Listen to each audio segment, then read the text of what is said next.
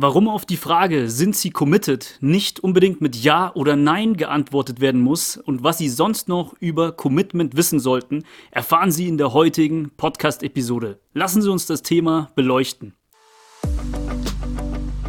Herzlich willkommen beim CEO Career Code, dem Karriere-Podcast mit Inspiration und Insiderwissen für Top-Manager und jene, die es werden wollen. Präsentiert von Ihrem Headhunter Dominik Roth.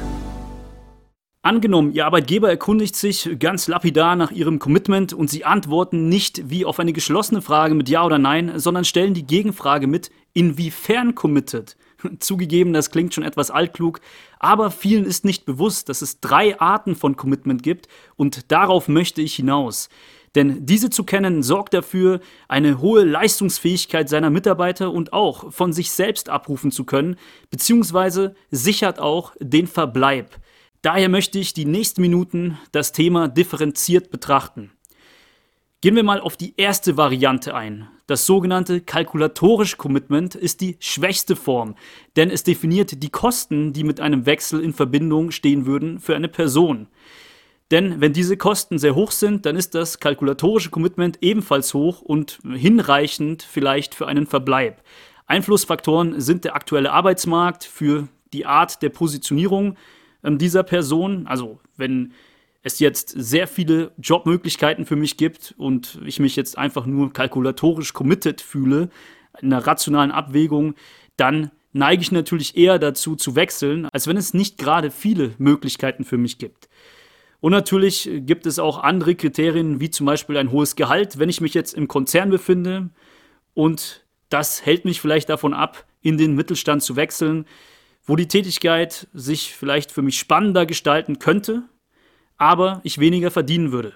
Aus meiner Erfahrung als Personalberater kann ich Ihnen sagen, dass ich Menschen mit ausschließlich kalkulatorischem Commitment auf jeden Fall abwerben kann, wenn diese nach mehr in jeder Hinsicht gemein suchen. Meines Erachtens ist der Begriff Commitment hier auch gänzlich falsch gewählt, auch wenn ich hier der Arbeitspsychologie theoretisch widerspreche, denn es müsste hm, kalkulatorische Kosten oder Opportunitätskosten heißen. Man kann wissenschaftlich auch feststellen, dass Unternehmen, die ausschließlich diese Form in Anführungszeichen von Verbundenheit fördern, eine sehr geringe Arbeitsleistung über die gesamte Belegschaft hinweg hervorrufen. Ein guter Freund von mir, der bei der Stadt München eine Führungsposition innehat, in Klammern, ja, es gibt dort auch Führungskräfte, hat mir letztens erzählt, dass er zwei Anträge seiner Mitarbeiter auf dem Tisch liegen hat, die sich über einen zu großen Workload beschweren, was aber offensichtlich lächerlich ist. Und das ist nicht mal jetzt äh, primär meine Meinung, sondern die Arbeitsbelastung lässt sich in dem Bereich sehr leicht messen und dementsprechend auch vergleichbar machen. Bei reinem kalkulatorischen Commitment empfindet man eben alles, was man tut, als Stress, sucht den geringsten Weg des Widerstands und die beamtisch ausgerichteten Mitarbeiter beschweren sich natürlich auch über jede Zusatzaufgabe. Beamte sind Beamte nicht aus Überzeugung, sondern aus Sicherheit und Bequemlichkeit. Hm, das ist zumindest meine Überzeugung. Deswegen bleiben sie auch diesem Status treu, aber ehrlich gesagt weiß ich auch nicht, wer die abwerben möchte. Wenn ein Unternehmen aber Intrapreneure, also gestaltungswillige Unternehmer im Unternehmen, wie Beamte behandelt und auf rein kalkulatorische Faktoren wie höhere Gehälter, eine attraktive Betriebsrente und Sicherheit setzt, muss man sich nicht über Fluktuationen dieser beliebten Top-Manager wundern. Zumindest nicht in der freien Wirtschaft. Mein Hinweis an Sie, falls Sie aus den genannten Gründen in Ihrem Unternehmen verbleiben, Sie verpassen etwas, denn man weiß ja nicht, was man nicht weiß, also was man so verpasst. Und die rationale Ebene ist nicht die einzige, die bei der Berufswahl eine Rolle spielen sollte. Eine stärkere Variante, die mehr als das reine rationale Abwägen betrachtet, ist das normative Commitment. Darunter ist eine moralische Verpflichtung zum Verbleib zu verstehen. Man könnte es auch als Schuldgefühl gegenüber einer Führungskraft oder gegenüber dem Arbeitgeber bezeichnen. Positiv ausgedrückt spricht man hier auch von Loyalität. Also auch in einer Phase, in der man sich nicht mit dem Vorgesetzten versteht, bleibt man treu, denn man hat zum Beispiel eine Weiterbildung genossen oder sehr viel Rückhalt in persönlichen schweren Zeiten erfahren.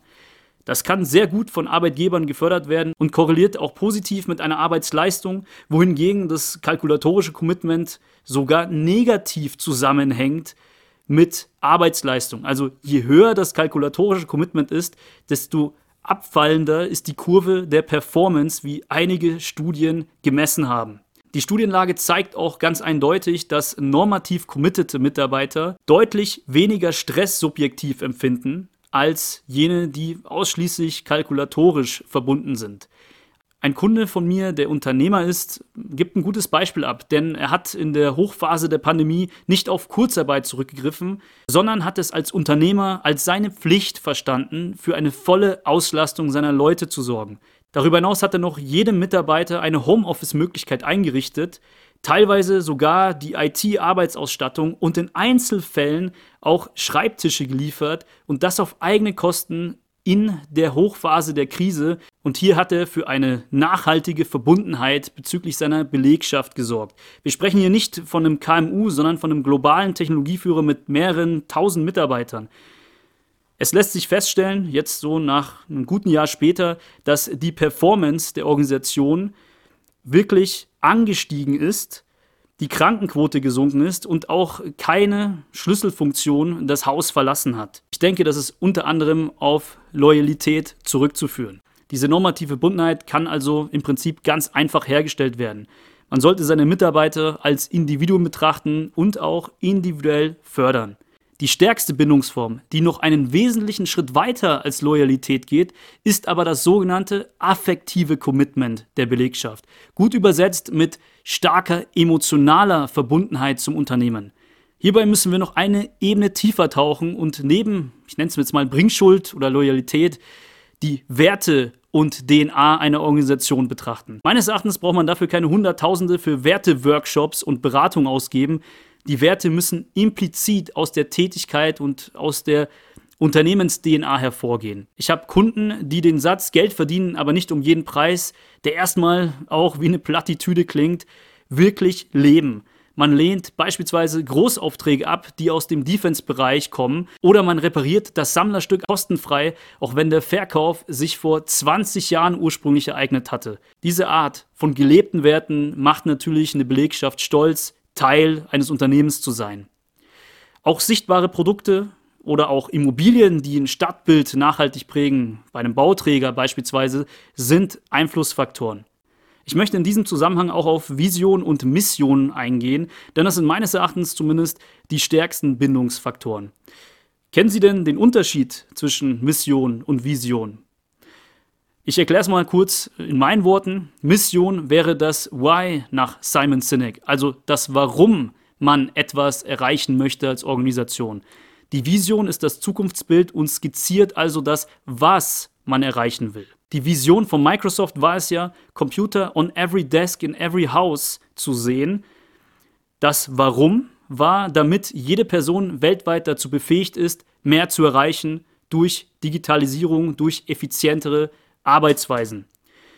Mission und Vision zu transportieren ist meines Erachtens auch ein Nummer eins Kriterium bei der Auswahl einer Führungskraft. Denn so sorge ich für Commitment meiner Belegschaft über alle Abteilungen hinweg. Und auch wenn ich jetzt die Zielgruppe der Buchhalter nicht rekrutiere in meinem Hauptjob, dann kann ich Ihnen trotzdem sagen, dass es einem Accountant nicht egal ist, wo er oder sie arbeitet, nur weil der Job repetitiv und monoton ist und man vielleicht auch industrieunabhängig überall einsetzbar ist.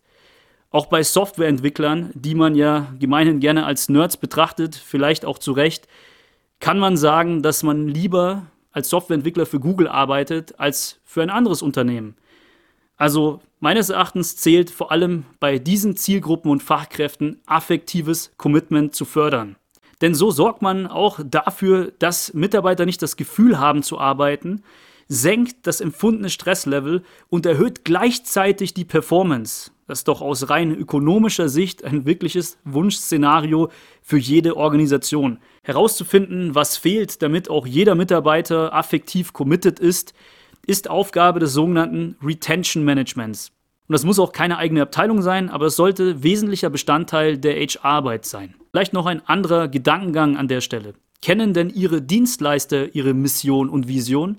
Als Headhunter auf Executive Level zählt so gut wie nie das Gehalt ja, oder andere Hard Facts. Attrahierende Faktoren sind an sich nur Mission, Vision, die DNA der Unternehmen und die Produkte vielleicht noch. Und nur über diese Argumente kann ich als Headhunter für meine Kunden Führungskräfte gewinnen. Kann denn Ihr Headhunter Ihr Unternehmen auf diese Art und Weise verkaufen? Wenn nicht, dann melden Sie sich gerne bei mir. Kontaktdaten finden Sie in den Show Notes. Aber auch andersherum und ernsthaft betrachtet, was nämlich definitiv ein Fakt ist, ist, dass der beste Headhunter sich schwer tut, Führungskräfte abzuwerben, wenn das affektive Commitment bei diesen Zielkandidaten zu deren Arbeitgebern vorhanden ist. Womit soll ich denn dann auch noch punkten?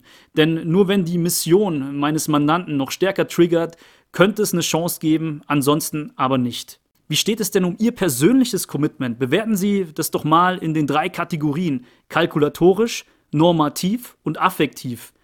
Ist es rein puristisch, also in einer Kategorie ausgeprägt, oder ist es eine Mischform? Wenn Sie der Meinung sind, dass Sie eine Mischform haben, dann skalieren Sie doch mal alle drei Bereiche von 1 bis 3 und dann sehen Sie schon, was überwiegend ist. Und danach würde ich die Frage beantworten, was es braucht, damit ich mich stärker verbunden fühle und auch das Gefühl habe, Teil eines Größeren zu sein. Um hier eine kurze Überleitung zu meinem Pitch hinzubekommen, wenn Sie nicht mehr committed sind, beziehungsweise nur kalkulatorisch, wie wir gelernt haben, und sich auf Jobsuche oder in der Neuorientierung befinden, dann sehen Sie mal in die Show Notes unter Details zu dieser Folge und lassen Sie sich von mir im verdeckten Arbeitsmarkt unterstützen, sodass Sie den Job finden und antreten, der Ihnen entspricht und zu dem Sie affektiv committed sein können. Das ist doch mal ein deklariertes Ziel, oder? Nehmen Sie gerne Kontakt auf. In jedem Fall freue ich mich über ein Abo dieses Podcasts, denn wir beleuchten Karriere auch zukünftig durch inspirierende Interviews und solche Content-Episoden auf einer ganzheitlichen Ebene. Bis zum nächsten Mal, Ihr Dominik Roth.